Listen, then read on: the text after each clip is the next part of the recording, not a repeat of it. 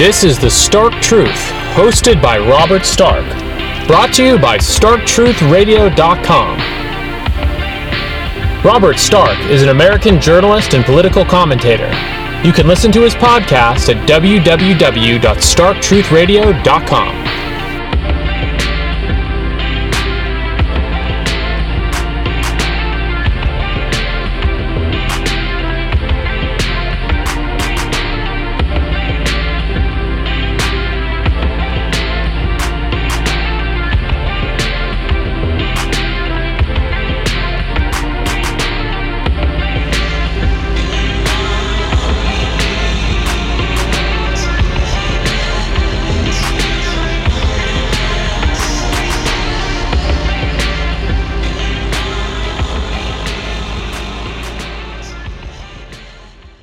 This is uh, Robert Stark. I'm joined here with uh, Peter Nimitz. Peter, it's uh, great talking to you. Glad you had me on. So, uh, I follow you on Twitter and your commentary uh, there, and we're going to primarily focus uh, on LA, as well as numerous cultural and political topics. to start things off, you're an expert on Eastern Europe from another interview that was on YouTube. But if you just want to kind of give some basic uh, background information about yourself. Sure. Um, I've lived in Los Angeles for a couple years. I uh, spent a few months in Eastern Europe. I've quite a few friends from Eastern Europe. Um, traveled, uh, you know, all over the kind of the greater Los Angeles areas, kind of Los Angeles County, Orange County, uh, San Bernardino County. Talked to a lot of people, gotten their impressions on things.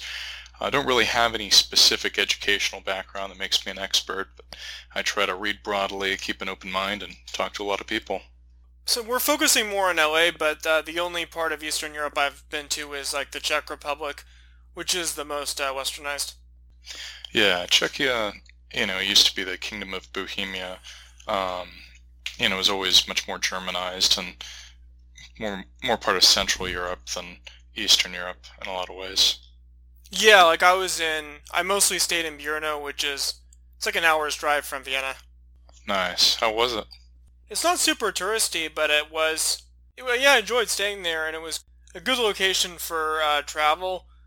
I mean, one kind of cultural comparison you can make is that it is it is kind of a working class city, but you still have all these amenities. Like it's just sort of like having like a kind of walkable type community, which is uh, Americans kind of view as a luxury item. Very nice. I'm I'm jealous. I wish Los Angeles was more like that. Yeah. So you are a recent uh, transplant. Uh, I mean, I'm an LA native, and I've done numerous shows about uh, about LA on on the show in the past. So you're, I mean, you're a recent transplant, and you've traveled extensively around LA and SoCal for business. Uh, can you give your initial impressions and which regions and neighborhoods uh, are you most familiar with? Sure. Um, I mean, kind of the central area of Greater Los Angeles is uh, area I'm most familiar with. So, you know, I know uh, I've been all the way up to Santa Clarita, um, you know, the north.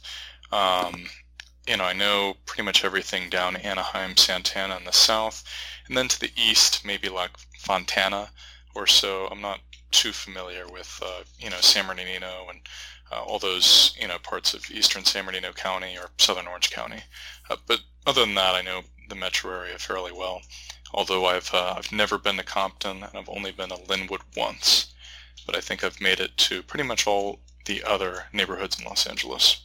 How accurate would you say that the stereotype or categorization of LA is just being just being the very wealthy and the very poor with uh, no middle, how would you describe like the class structure? And there's obviously inequality, but there's there's more nuance than the stereotype. Yeah, I mean, there's definitely a lot more nuance than that. Um, you know, there is. I think it's definitely shifting towards more inequality and more, uh, you know, impoverishment. Um, but there still is a large middle class. It's just more shifted between you know, kind of your lower middle class where it's, you know, skilled labor and stuff, um, you know, and unskilled labor, you know, which is kind of being crushed by housing prices.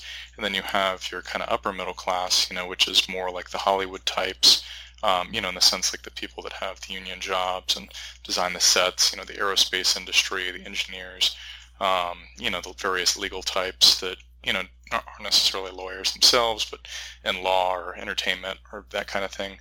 Um, you know, and they get crushed by taxes and also by housing as well. Um, and those two groups, I think, are kind of shrinking. But then you also have the increase of the, you know, ultra wealthy that can afford basically anything. And then, uh, you know, you have the extremely poor, which is the homeless population, which, you know, seems like it's been growing pretty much every year, even though it kind of had a dip off between 2018 and 2020. It's an exaggeration to say that it's just the wealthy and the poor. But I do notice, like, you see, you have, like, the lower middle class and then upper middle class professionals and the space between those is uh, is kind of drifting away. Like one example, if you're in the valley, the southern rim of the valley is like Woodland Hills, uh, Sherman Oaks, Encino, and that's all upper middle class. I'm in North Hollywood.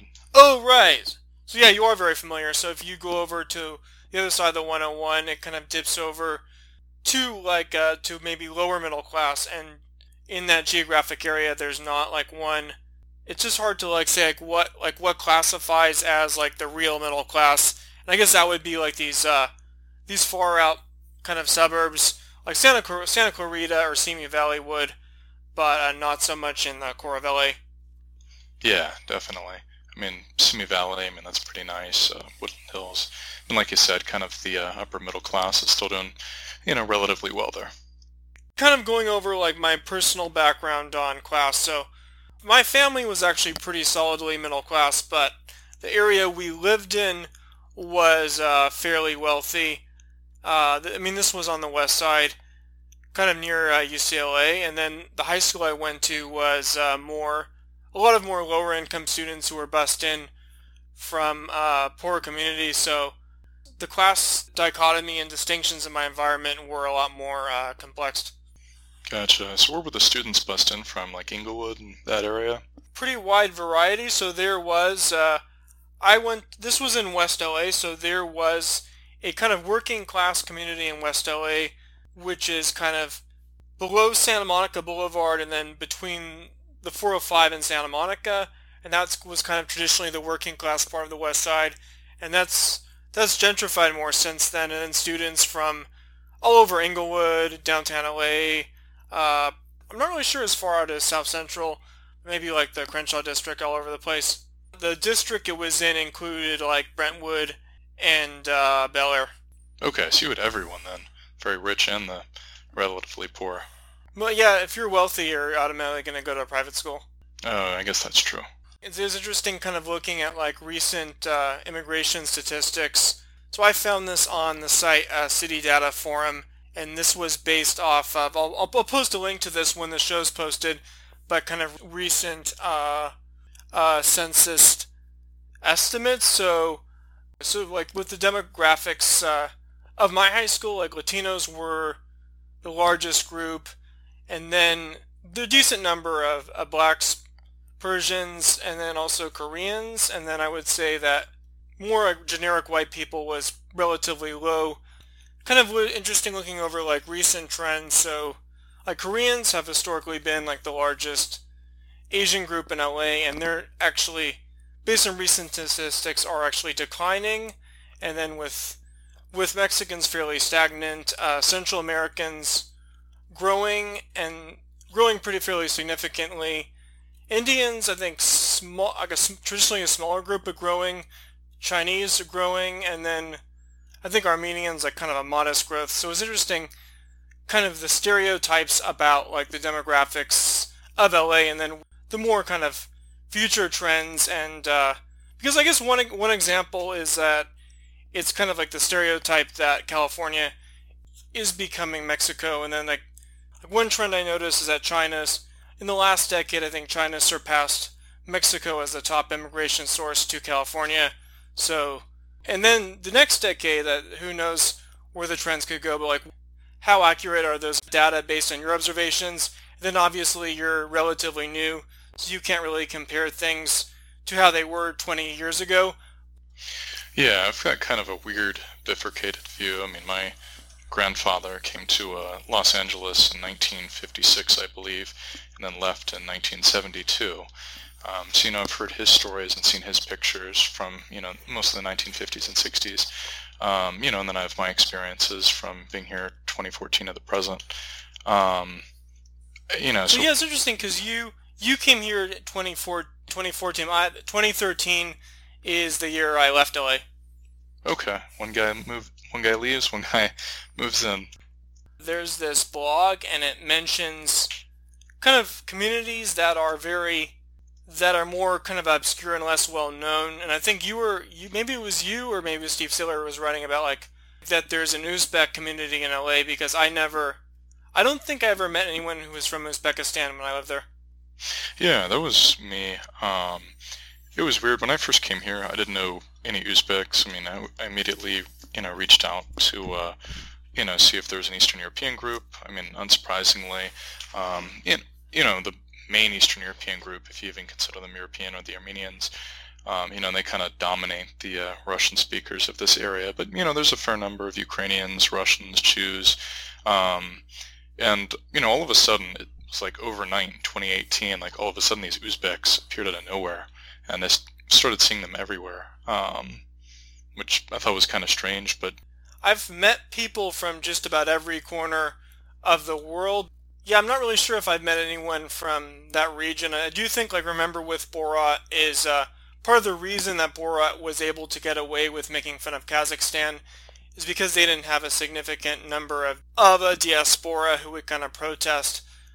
I have heard, like, there are Bukharian Jews who are from that region. Like, there's a big community on the, some, some of them in LA and the, more like in New York. So the people from Uzbekistan, are they more would you say closer to Persian or more like Mongolian? I mean, they're their own thing. All the uh, Turkic tribes from Central Asia were, you know, I mean, they had huge ranges and were pretty nomadics. They, you know, incorporated people from Mongolia, from Poland, you know, from India, you know, Iran. Um, so they're very, very diverse looking. You know, they can look like anything pretty much. Yeah, I mean, I have seen documentaries about part of the world. It is sort of like a hybrid of many cultures. You said Mongolian, Turkic, Turkic, Persian, uh, Slavic. So you this is mostly the community. It's in the valley. Yeah, like specifically in my area, and then you know even kind of in like East Hollywood and that kind of area too. And uh, S- Steve Sailer, who I'm sure you're familiar with, well, he was writing the blog post like kind of men men in gold chains, and uh, just kind of it's kind of a blanket term for just all these different immigrant groups that you mentioned, like Russians, Armenians, Persians, uh, Israelis. So I mean, all the the West Side too, but I'd say primarily he's talking about like the Valley. Yeah, that's definitely a stereotype for the uh, the Persians, the Armenians especially. They love those gold chains and silver chains. Yeah, so right now uh, there is this uh, ongoing conflict uh, between Armenia and uh, Azerbaijan around the contested, this disputed region, Nagorno-Karabakh, and it does have some fairly uh, significant, I mean, geopolitical implications. Just dealing with the alliances, I do think so. With Armenia, does like because their diaspora is fairly is fairly influential. That does give them uh, some leverage that. So most, I would say most of the people in our political sphere are more sympathetic to Armenia. It is one of, I think it is like the oldest Christian nation, and uh, it is sort of, I mean, it is basically kind of a proxy war to a degree. Tur- I mean, Turkey is involved on the side of Azerbaijan and uh, Russia and Iran and the Assad regime in Syria. The kind of the power structure that is maybe in opposition to the kind of dominant neoliberal power structure is more sided with Armenia, so this could have some major uh, geopolitical implications. I mean, I have no idea if this, if other nations uh, could get dragged in, but I mean that does. There are, I mean, there are countless uh, historical examples for that. Like, what are your thoughts on this uh, conflict and the geopolitical implications? I mean, the United States is in kind of an awkward position because you know, on one hand, one of the U.S. government's um, you know, main objectives with NATO and the EU is to try to you know, basically neuter the Russians and make it so they're not a major power anymore. Um, you know, so our alliance with Turkey, uh, keeping the Bosphorus Straits and the whole kind of naval route under the Black Sea closed uh, to the Russians is one of those major, you know, strategic things. So, you know, the U.S. government tends to be very pro-Turkey. And then on the other hand, you have a lot of people who are very influential in this country, like, you know, the infamous Adam Schiff, congressman from Glendale and Burbank area. Um, you know, about a quarter to a third of his district is Armenians. Um, and he was they, the one kind of pushing uh, Russia Gate, so I wonder, it would be interesting to see if this conflict could lead to maybe, maybe like a pro-Armenian Republican candidate or uh, even like a Democratic primary challenger. It'd be interesting to see how he, if this gets really out of control, how he would personally handle this because he's kind of, he has this large Armenian community, but then he's also linked to the whole agenda, to the whole kind of people who are like radically anti-Russia. Yeah, I mean, he's well aware that, um, I mean, you know, I think every election there's usually a Democratic challenger who's an Armenian. Um, you know, I think last time they got 5% of the vote. They're ranked like eighth or something. Um, you know, but there is always that potential, and he's always very, uh, you know, attentive to the needs and interests of the Armenian community, and always one of the very first people to act in their interests. Um, so I think if Bush come, came to shove, he definitely would side with the Armenians, even if it had to go against his whole support for RussiaGate. And also, uh, Israel. I mean, Israel is important, and uh, Israel is uh, allied with uh, Azerbaijan. Well, not just Israel, but the U- the U.S., its allies, including uh, Turkey. I mean, Turkey used to be a staunch U.S. ally, not so much anymore. But uh, but Turkey is an ally. Then the U.S. and Israel are are probably friendlier towards Azerbaijan. It's important because of major gas and oil pipelines, but also a lot of the foreign policy establishment want influence in Azerbaijan as leverage against Iran as well. Yeah, the Azeris have always been um, had kind of a complicated relationship with the Iranians. Uh, you know, there's quite a few Azeris in the northwestern part of Iran that was always kind of the base for a far left, um, you know, whether communists or um, you know liberal movements or kind of left liberal movements, uh, you know, for most of the 20th century. I'm not sure how much the U.S. values that. You know, the city of Tabriz was a huge center for their liberal revolution in 1906 through uh, 1911. Um, you know, and was also kind of a base for the uh, pro-Soviets in the 1940s. Um, I'm not sure. It'd be interesting to look into if the U.S. government still kind of sees that as a valuable connection. I think they've largely been assimilated, but I guess there's still enough of them that they can start riots in Tehran uh, even now. Oh yeah, you know, like over the, the Iranian Azeri, government's pro-Armenian sympathies. Azeri separatists. Like I, yeah, I could definitely see them kind of engineering that to weaken Iran. I know, like uh, Terror House magazine was kind of was he was kind of joking about uh, about like offering refugee status to uh, to all women like between the ages of 18 and 25 uh, fleeing the conflict. But I mean, I mean it's just kind of a joke. But regardless, regardless, I do think this conflict could have an impact uh, on the demographics of the valley.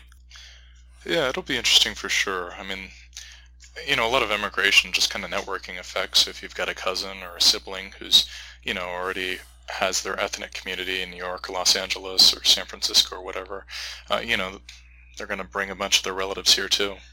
So, you know, with our large Armenian population, uh, you know, I'm sure a bunch of them would end up here. Uh, I was talking with the Uzbeks I think another like community you hear about that is really obscure is there's actually a little Bangladesh right next to Koreatown. There are these like all these kind of small communities, so I think that are less well known. So there's the big ones like Koreatown's famous, and then uh, like Tehrangeles uh, in Westwood. But then like you have smaller ones like Little Bangladesh is kind of interesting because it's not. I mean, it's not like what you'd expect for regular Bengalis. Um, you know, it tends to be very disproportionately the Rohingya refu- refugees who are kind of of mixed origins, even though they speak Bengali, uh, from Burma. You know, and they tend to be, you know, it's weird, like Los Angeles is infamous for having like, you know, notoriously liberal or atheist, you know, Muslim groups. And they're the only exception where I run into them and I'll see women in like hijabs and that sort of thing. You know, outside of maybe Irvine, you know, Yemeni population. But it, do, it does seem like overall, like compared to other major cities, uh, New York, uh, Silicon Valley and the Bay Area and Chicago. Like LA just has a overall as has like a much smaller South Asian community. Yeah, I mean they're uh, rising up fairly rapidly. I mean, um, you know, especially the Tamils, like in the chemical industry, um, you know, which I know doesn't get a lot of media attention. Is this tied to sort of like Silicon Beach, or a specific uh, region? But there's a place like Artesia is Little India. Yeah, I think like Artesia. I think Artesia is mostly like Gujaratis and Punjabis, though. I mean, the Tamils are kind of scattered around more, but you know, they just kind of cluster in certain professions like chemical manufacturing and um, you know, like hydraulics for aircraft. The aerospace industry has historically been like really big. Uh, I mean, there was a big decline after the Cold War, but there's still there's still a presence. Like with uh, Elon Musk's uh, project uh, in uh, Hawthorne, he's sort of sort of reviving that a bit. But what do you see as like the key industries? Hollywood obviously being most uh, stereotypical, but how big is aerospace still? How big is tech? I mean, I think um, shoot, I'd have to look back at it. I was looking at Los Angeles tax data a while ago. Um, I mean, kind of what you'd expect. Entertainment, tourism was the number one industry. Uh, you know, we've got all the bunch of big studios here. Even though, um, you know, like Georgia's been trying to do its own thing. You know, bringing people away with tax breaks and special incentives. You know, New York has its own rival industry. Um, Chicago, I think, is thankfully committed like entertainment suicide for just by being a horrible state. Um, you know, I think next down, I mean, you have the aerospace industry, which is, you know, still huge. I mean, the big worry is that with Boeing having all the troubles, is that, uh, you know, um, because so many people in Torrance work for Boeing or their suppliers, that kind of Torrance and that part of, you know, Greater Los Angeles are going to have a lot of issues. Um, you know, for long, more of Long Beach than the whole of Los Angeles. I mean, um, Los Angeles and Long Beach, I think, are the number two and number three biggest harbors by volume in the United States. You know, so much of the trade we get from East Asia, you know, China, Japan, South Korea, you know, it all goes through, um, you know, either Long Beach or Los Angeles harbors. From your observations, like any unique uh, LA tropes or archetypes that go beyond like the most uh, cliche? Oh yeah, tons of them. I mean, um, you've got like the infamous, well, I guess not infamous nationally, but kind of those ultra rich like Persian party types that, you know, I mean, they're not Muslim at all, even though they have that background. Um, you know, and they're just rich and drive fancy cars. Um, oh yeah, uh, like uh, in Beverly Hills and the wealthier parts of the valley. I mean, even in non, not necessarily in the wealthier parts. I mean, I know people like that from my social status. They just spend all their money partying and eating out and are poor. but, you know, that's their choice, I guess. Um, you know, the Armenians have their own, you know, like the Mexicans are a plurality of Greater Los Angeles. I think they're, you know, about 45% of the population of the metro area. Um, so there's a lot of groups that, uh, you know, especially if they're kind of scattered or don't have their own you know mass to have their own community, you'll have kind of the smaller groups get assimilated in the Mexicans. So I see that a lot with second generation Armenians who didn't grow up in Glendale, you know, like ones who grew up in Van Nuys or something. Just... With uh, Armenians, they do seem more economically diverse. There, some of them are very wealthy, but they also have a fairly strong working class too. They're not. They're more economically heterogeneous. Yeah, they've got a lot of, you know, their community is famous for its, um, you know, clannishness, which is both good and bad. I mean, um, you know, and if you're an Armenian and you just show up, you'll immediately get a job because there's going to be some Armenian guy that'll stick up for you. You know, there's lawyers that cater to the Armenian community, Armenian doctors that cater to them.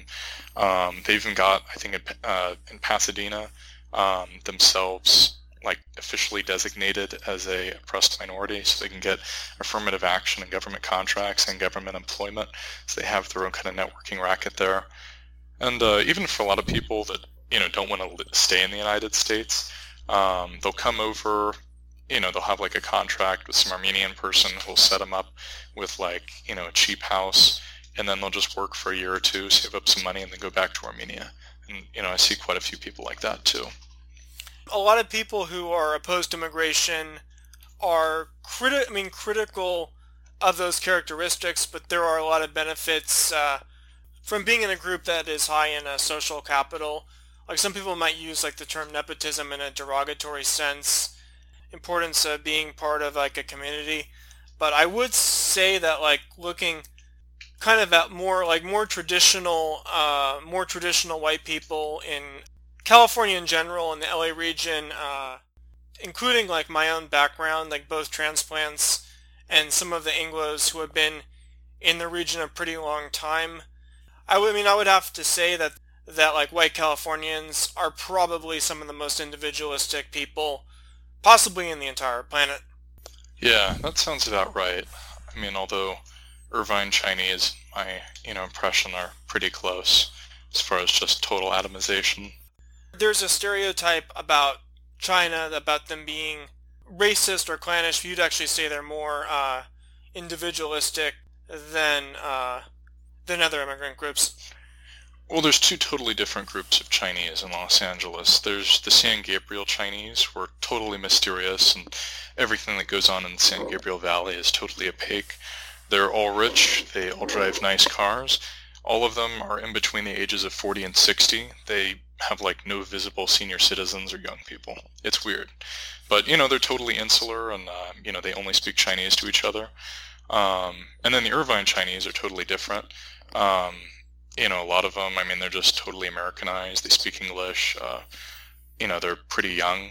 Um, you know, they almost always outmarry, you know, whether it's like a Persian or an American or whatever. We will, I think we'll kind of see both, uh, both trends in the future because uh, this discussion of, uh, like, there's concerns of Chinese colonization, and then on the other hand, like, there's this, uh, my friend Pilliter, who's really into Asian women, and he advocates this, like, Asian Euro kind of fusionism as a way of life, but I actually think both of those are a reality. Yeah, I think you know for like there's a difference between the really large countries like China, America, Russia, um, you know the Arabs, where you know you have these huge like just vast peoples where there you know like hundreds of millions of them, um, and they don't have like an identity or nepotism and you know community networks as strong as like a smaller group like you know some of the Vietnamese that come here um, you know or especially the Armenians. Or even with uh, with uh, India. So I think Americans tend to view India as this one monolith of over a billion people but there are many different uh, groups. So someone who's from the Punjab might view someone who's Tamil as like the equivalent district as like a Scandinavian versus a Greek I mean, I think it's a little bit stronger than that. Like there is kind of a, you know, sub, you know, that kind of Indian identity they have that's weak, but it's still there, and all the groups have it. You know, because it's been, you know, going back all the way to the, uh, you know, Aryan invasions of, you know, the second millennium BC. Um, you know, in Hinduism, the Brahmanical class that, uh, you know, kept contacts across the whole subcontinent. Um, you know, but there are those sub-identities like Gujarati, Tamil, Bengali, um, you know, for language, you know, and then you, as well as, you know, the caste differences too. So it's a lot more fragmented and a lot of those groups, um, you know, can be a lot more clannish than, you know, like a Chinese or, you know, an American would be. As far as uh, more kind of traditional white people in LA, I mean, they're mu- they're much larger, like in uh, Orange County, like a lot of Germans settled in Orange County, but also places like Simi Valley and Santa Clarita, and then pockets like in Santa Monica too. Like, what have been your observations uh, on uh, the more generic white people? I mean, most of the white people I meet are Armenians, you know, white Mexicans, and um, Persians. Um, you know, some Lebanese too, but it's actually pretty rare. Like I don't have any, you know, as far as like non-political stuff, I don't have any white friends or you know white neighbors or anything. Um, but uh, you know, I'll run into them like doing work and stuff sometimes and talk to them, and um, you know, it kind of varies. Like the older people, I think, you know, it's kind of evenly mixed between like you know normal conservative Republicans, liberal Democrats, um, and then for the younger people, like if you go out to clubs and stuff, um, you know, it's very heavily democratic shifted, but then it's also extremely transplant based. I mean, the older people understandably have been here for a while. They have careers, they're retired, you know, own homes and the like. Um, you know, the white people, like especially in West Hollywood. There are a lot of like regular white people, but they tend to be kind of more atomized uh, transplants, like the kind of the stereotype of the people who come here to uh, make it, yeah, to make it in Hollywood, and a lot of them like working as like waiters at nice restaurants, like in kind of in Santa Monica or West Hollywood. Yeah, and you know, I think a lot of them they kind of, um, you know, in, in my experience, it's about like half Americans, half foreigners, like you know, various Ukrainians, Russians, French, you know, Swedes that come over for you know the same reasons that the Americans do. They want to be in the entertainment capital of the world, or um, you know, some of them come from the aerospace companies too. There's that uh, little kind of British district in Santa Monica, like the King's Head Pub and uh, the Tea House. Yeah, there's some stuff in the valley. Um, you know, like a small. There's a couple thousand French and a couple thousand British. Um, you know, kind of intermixed in that area. There's you know random Swedes and Ukrainians and stuff you know, they all seem to end up being waiters for a couple years before getting married to someone more successful. It does seem that uh, like certain groups uh, do well, kind of as like a, a more the kind of more mercantile diaspora model, and it just seems that like those who are sort of within like the the area known as like the Hajnal line, which is basically most of northwestern to kind of central Europe, especially Nordics, uh, don't really like have the traits to kind of survive uh, the kind of environment that you could say America is headed in, but especially like you do get people like a lot of Scandinavians from the upper Midwest who, who might struggle in a cutthroat uh, environment in uh, like New NYC or LA, as opposed to groups that like Hindus, Armenians, Jews, or like the Cuban community uh, in Miami, groups that do really thrive. I mean, I think it depends on what industry it is. Um, to kind of clarify what I mean, they can do exceptionally well as individuals, but I think that's different than as a group because they're kind of expected to succeed as an individual as opposed to benefit from the success of a greater group. Yeah, that's pretty fair. Because I was going to say, I mean, um, like in aerospace, um, you know, and like independent engineering firms, law firms, um, you know, uh, was another thing like insurance companies, finance companies. I mean, ordinary Americans like Chinese, you know, group people from like non-clannish groups without huge patronage networks. I mean, still do very well.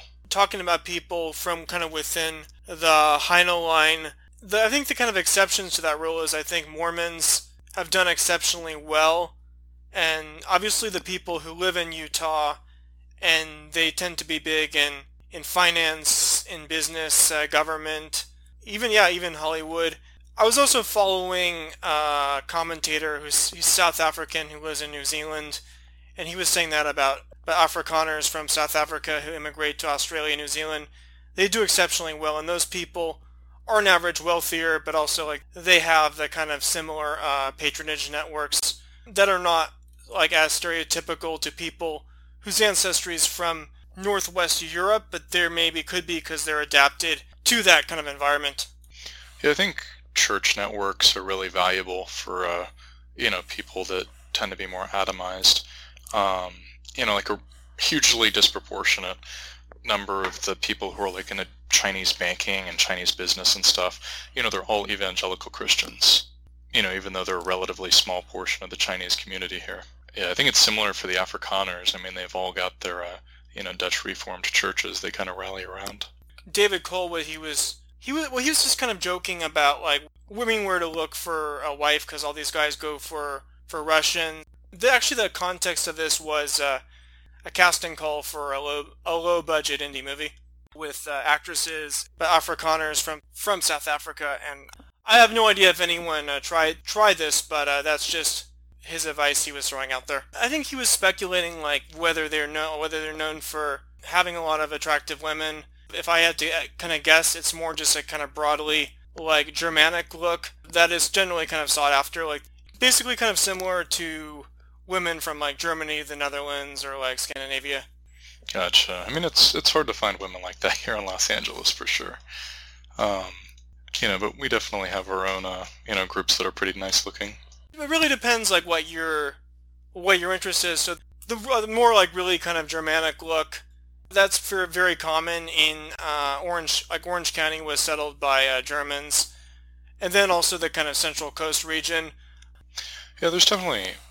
I mean, it's just women like that tend to be extremely wealthy. If, you know, they haven't left California. Um, you know, either that or they're working as waitresses in the valley, trying to get into Hollywood. Um, so you'll either see them in my area, you know, like there's a breakfast joint I really like that, you know, it's all the waitresses are like that.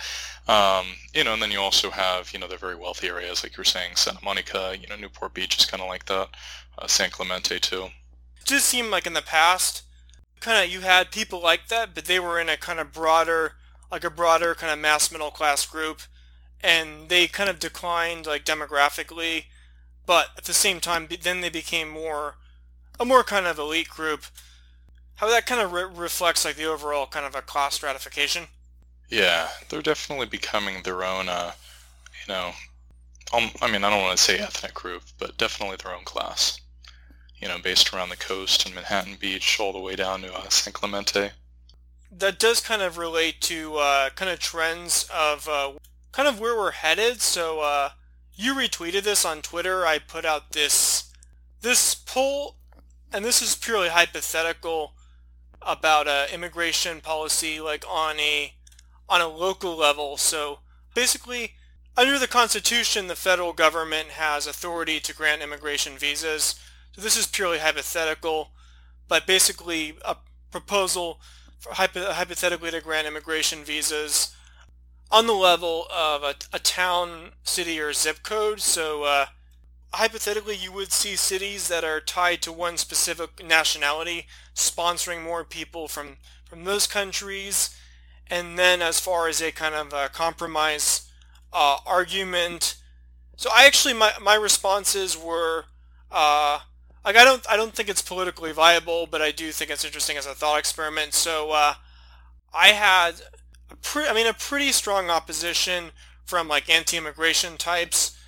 Then there was maybe about about quarter to a third of people were sympathetic, and then there's a segment I do, I do think some liberals would oppose oppose it on grounds that it is kind of uh, they might see it as kind of a form of like segregation.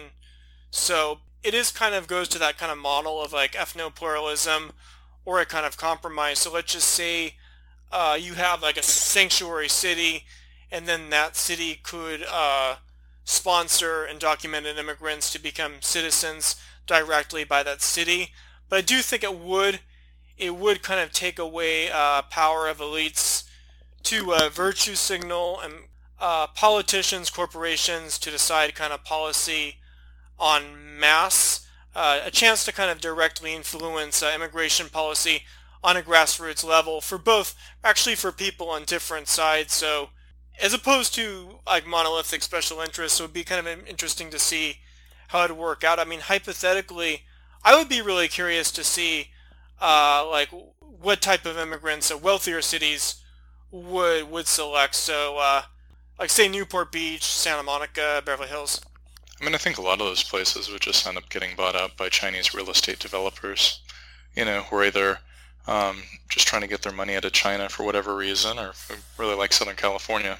I mean, th- this is purely hypothetical. I think that could that could be a very likely uh, situation you do have this kind of uh, like with uh, the Swiss canton model, people kind of vote in vote in migrants. So uh, I guess you could say that like there's a term that floats around ethno-pluralism, but basically you have the kind of like the MAGA movement and uh, like national conservatism and the idea of like kind of taking back America en masse. But I just don't. I just see that as short-lived. Like my prediction for the future uh, of the nation is uh, basically that multiculturalism is inevitable, but I do think you'll see you'll see like white Americans wanting to carve out their piece of the pie in uh, multiculturalism.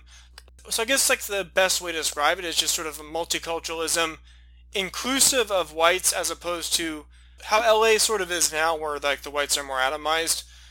That I mean that's basically where I see things going. What are your thoughts on that? Yeah, that's one of the two kind of better futures I could see where, uh, you know, the United States becomes a truly multinational, you know, empire for lack of a better word. Um, you know, we, you know, whether you want to call us like ethnic Americans, whites, whatever. Um, you, you know, get explicit representation, build up our own patronage networks, you know, stop being demonized as like, you know, the end all evil. But, you know, we also concede a portion of the national narrative and, you know, leave it open for others. Um, you know, then there's Castizo futurism, which has been discussed too, where the, uh, you know, the two great um, peoples of North America, you know, the Mexicans and the Americans, we merge together to form this kind of, you know, North American Union that will, um, you know, kind of stand against the East Asian powers um, in the 21st century. Yeah, I could uh, definitely uh, see that too. As far as like urban trends in LA goes, uh, the post-pandemic situation, uh, the last time I visited LA was Janu- in January, right before the pandemic got started. But uh, there was a civil unrest, kind of looting, rioting earlier this year. But then looking at actual crime statistics, LA is doing relatively well compared to other major cities like New York, Chicago, uh, Portland, Seattle. But you're hearing about uh, vacant storefronts, uh, these massive uh, homeless encampments uh, on Venice Beach, uh, reports that uh, LA's I mean LA's population is declining or I mean has been stagnant even prior to the pandemic. How much of this uh, decline or decay have you noticed, and do you think it is overhyped by the, the media, including uh, dissident or right-wing media? Yes, I definitely think that people hugely over-criticize Los Angeles, and um, you know both you know, in the general public and, uh, you know, also right-wing sources and dissident right.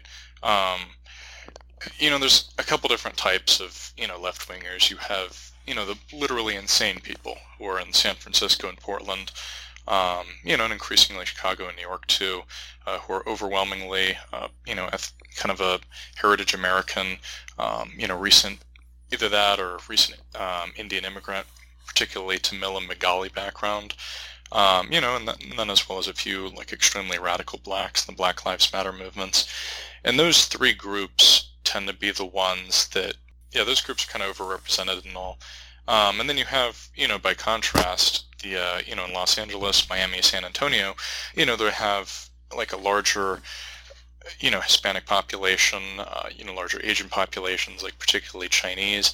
Uh, they don't really go you know, they're not into the disorder and the anarchism, and you know, they have. It, it's more like a labor left as far as like housing prices and that kind of thing being the primary.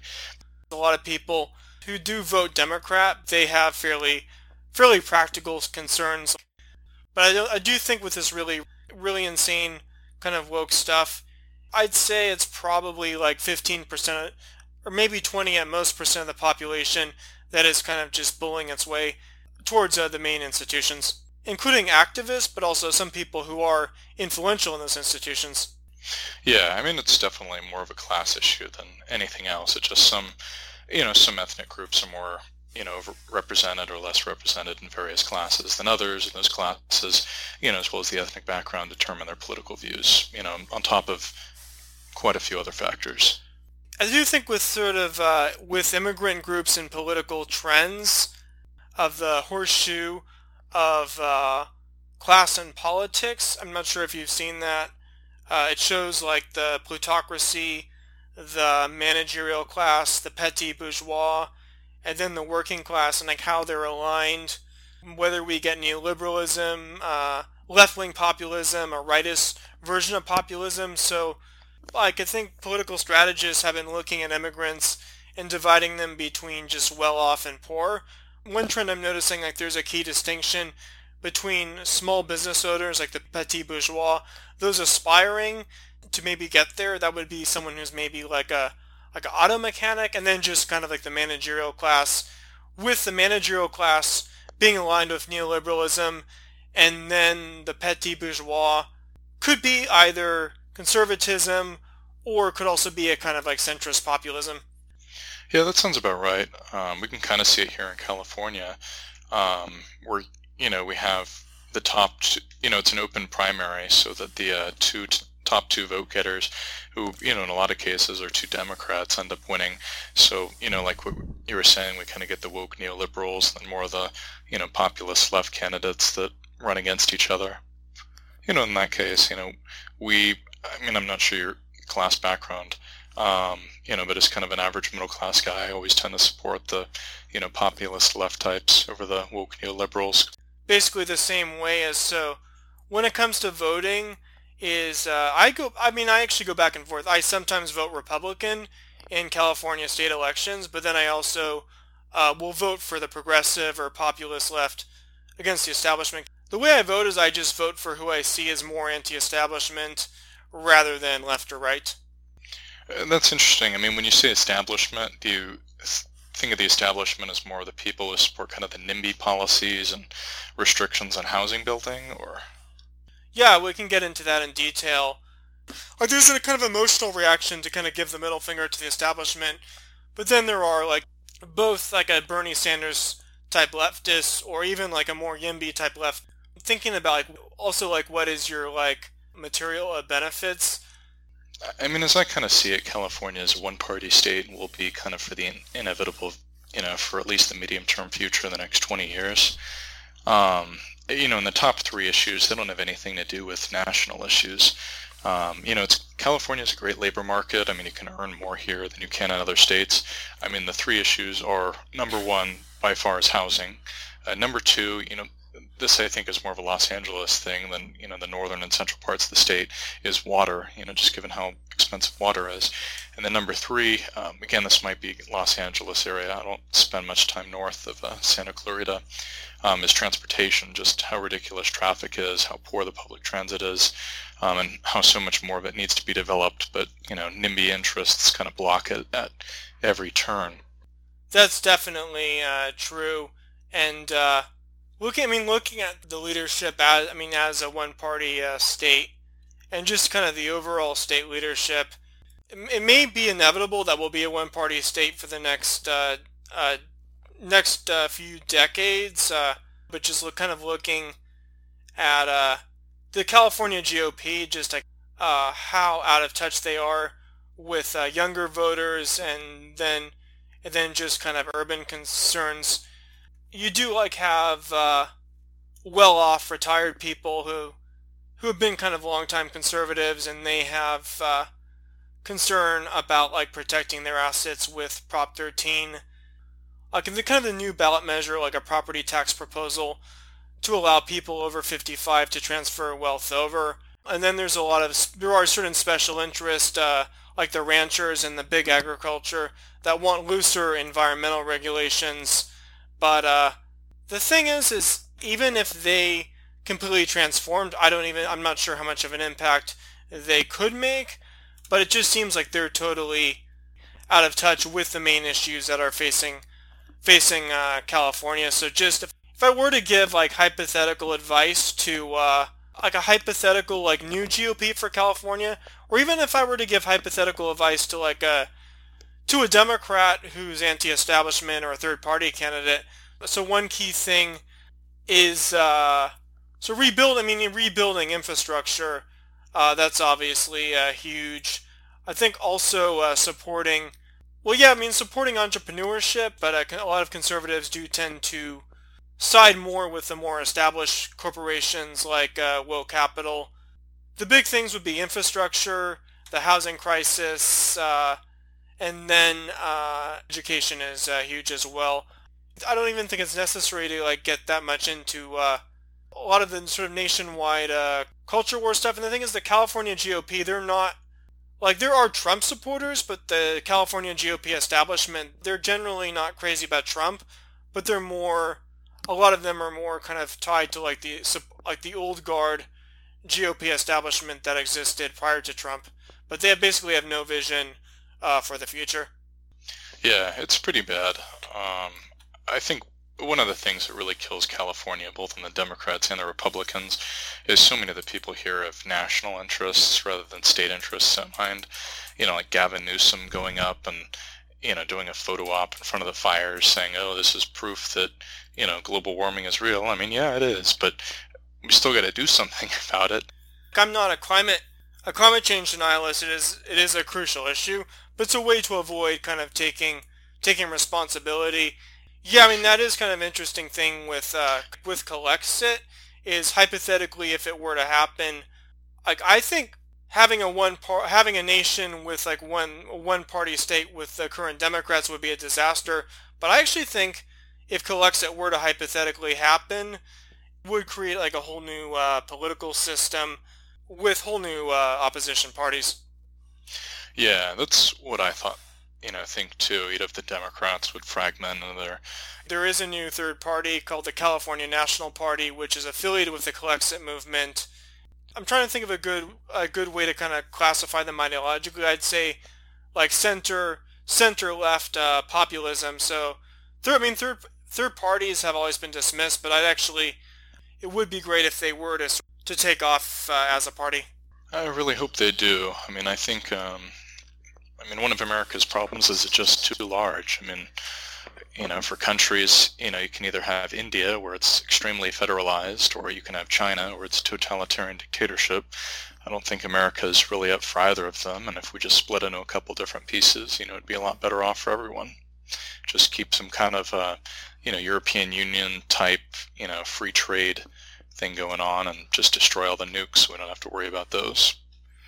One thing with uh, talking about uh, the decline of LA is uh, there's a blog, Urbanize LA, and you can also follow them on Twitter.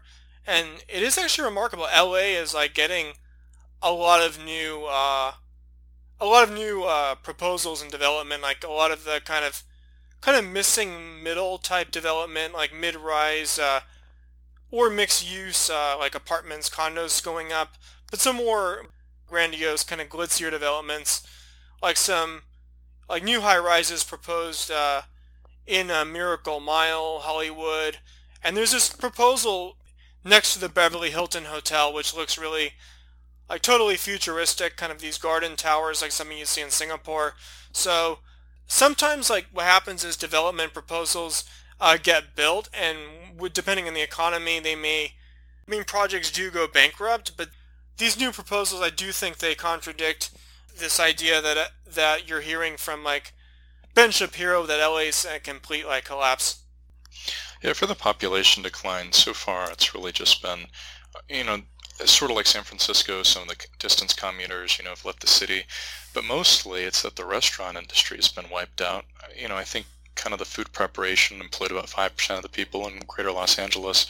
Um, you know, and a lot of those people have just gone home to, you know, wherever they're from, whether it's in other parts of the country, um, you know, or back to Mexico, El Salvador, Ukraine, Armenia, Vietnam, um, you know, because there's just no point staying here. And that's not really an exodus that hurts the city and metro area. Oh, so with the remote work exodus, people like Ben Shapiro are making it seem like that it's exodus of the wealthy. You think it's more an exodus of the working class? Well, partly it's just my lived experience. I mean, I know people who are in the working class, and I don't know anyone who's rich. So, you know, maybe I'm just being biased. Um, but that's just been my general impression.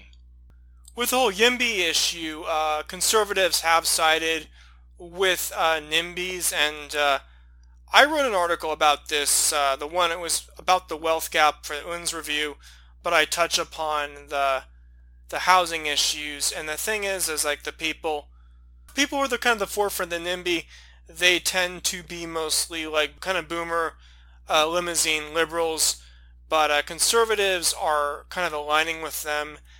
The left is like they are talking about about changing the suburbs in explicitly anti-white uh, terms, like diversifying and densifying the suburbs. So that that I mean that is an issue as well. I mean, I'm not really a big uh, fan of sprawl. Like there is this massive, like there is this massive new, uh, new development uh, near Magic Mountain, like near Santa Clarita, called Newhall Ranch, which could house up to like 50,000 people. And uh, I mean, I'd much rather just have that area as like open space or preserve it as wilderness. But it does, it does like reflect upon like this, uh, this housing crisis. And the thing is I mean, it's a practical way to sort of build up the middle class, uh, to stop the exodus, uh, uh, family formation, and then potentially as a way to build up uh, to build up a new voter base for whichever side chooses to pick this up. But the thing is, even if you're just a conservative who just all you care about is owning the libs, like the best way to do that would be to like upzone the Democratic, the donor base on the west side and the Silicon Valley. Yeah, it'd be an interesting idea. I don't think we could ever get it through, unfortunately. Like the Scott Wiener bill, the Democratic senator from San Francisco, that didn't pass.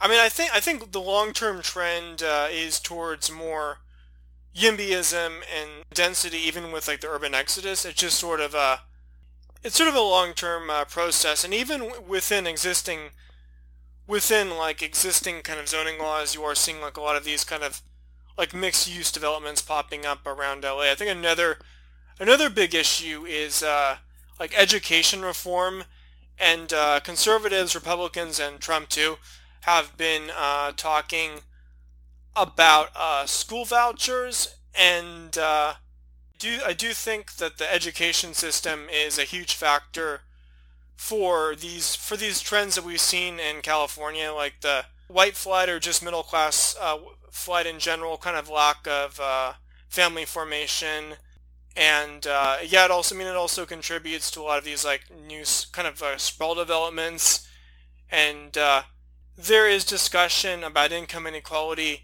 uh, impacting uh, the working class. But if you have like an upper middle class couple in LA, like that does, if they have to pay like fifty thousand annually for uh, private for private school, I mean that that is a tremendous burden. So I think yeah, it, even it's even putting like a strain on the upper middle class.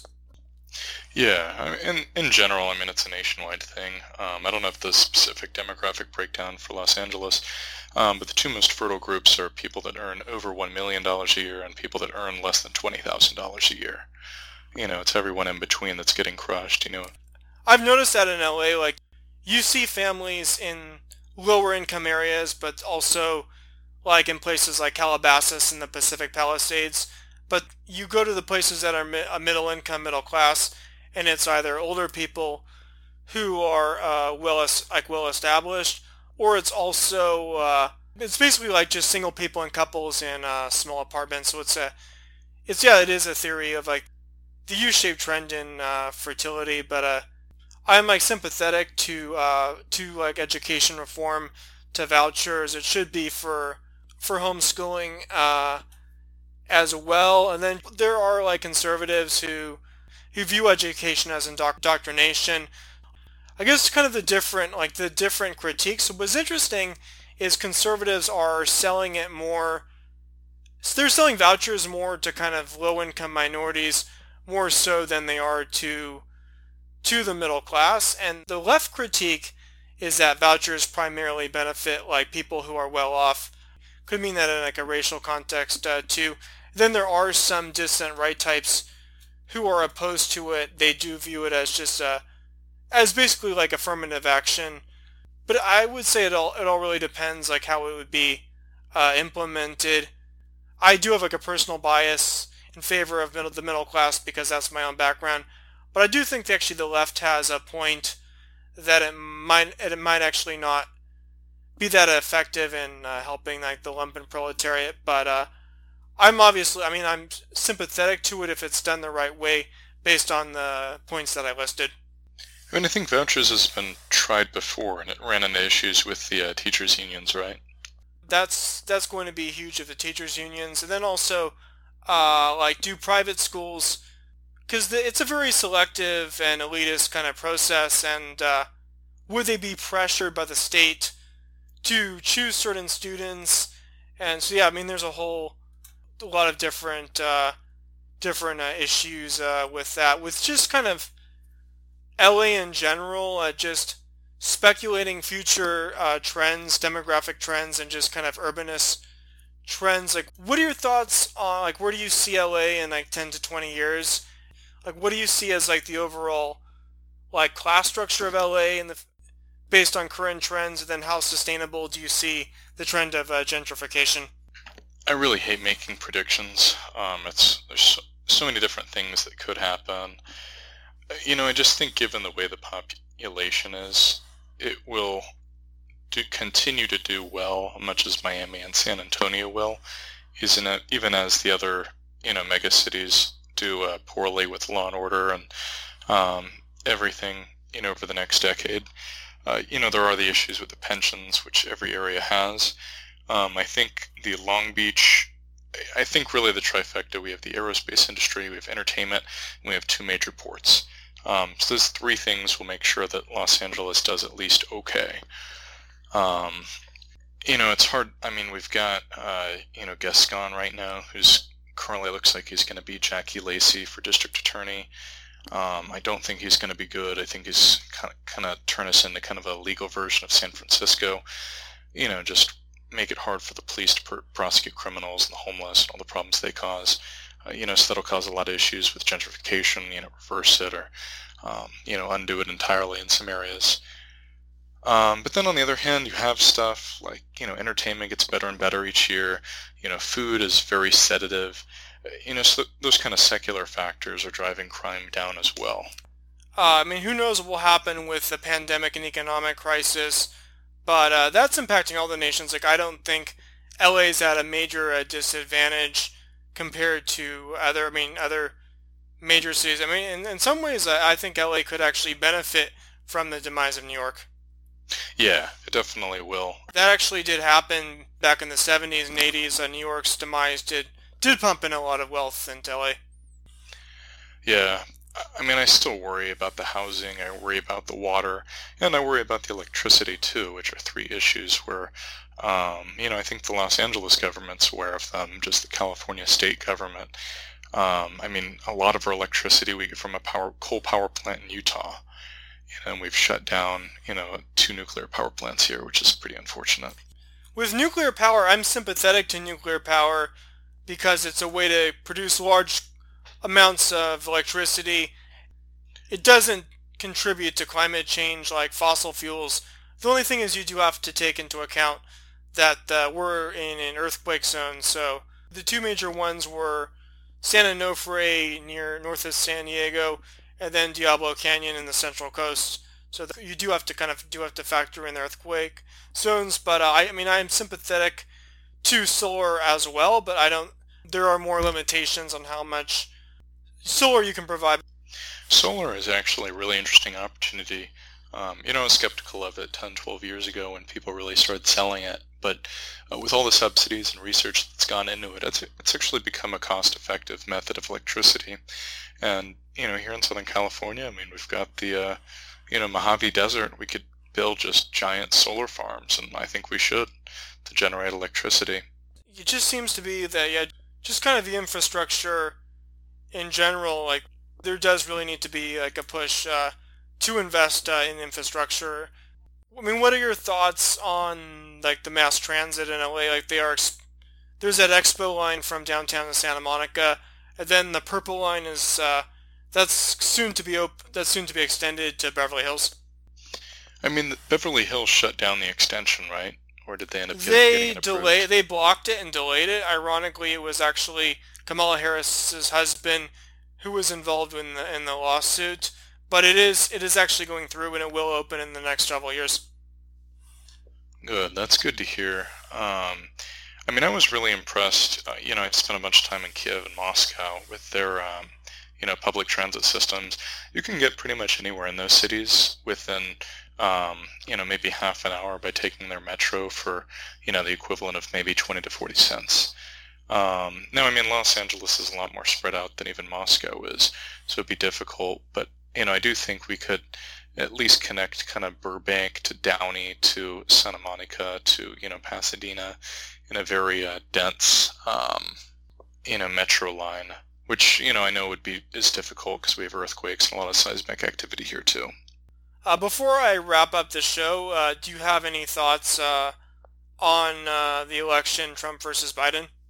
Uh, I mean, I haven't really paid much attention. Um, I assume Biden's going to win. You know, I bet a bunch of money on him. Seems pretty much guaranteed at this point. Peter uh, Nimitz, it's been an excellent show. thank you so much for being on. Thanks for having me on, and hope you have a good rest of your evening.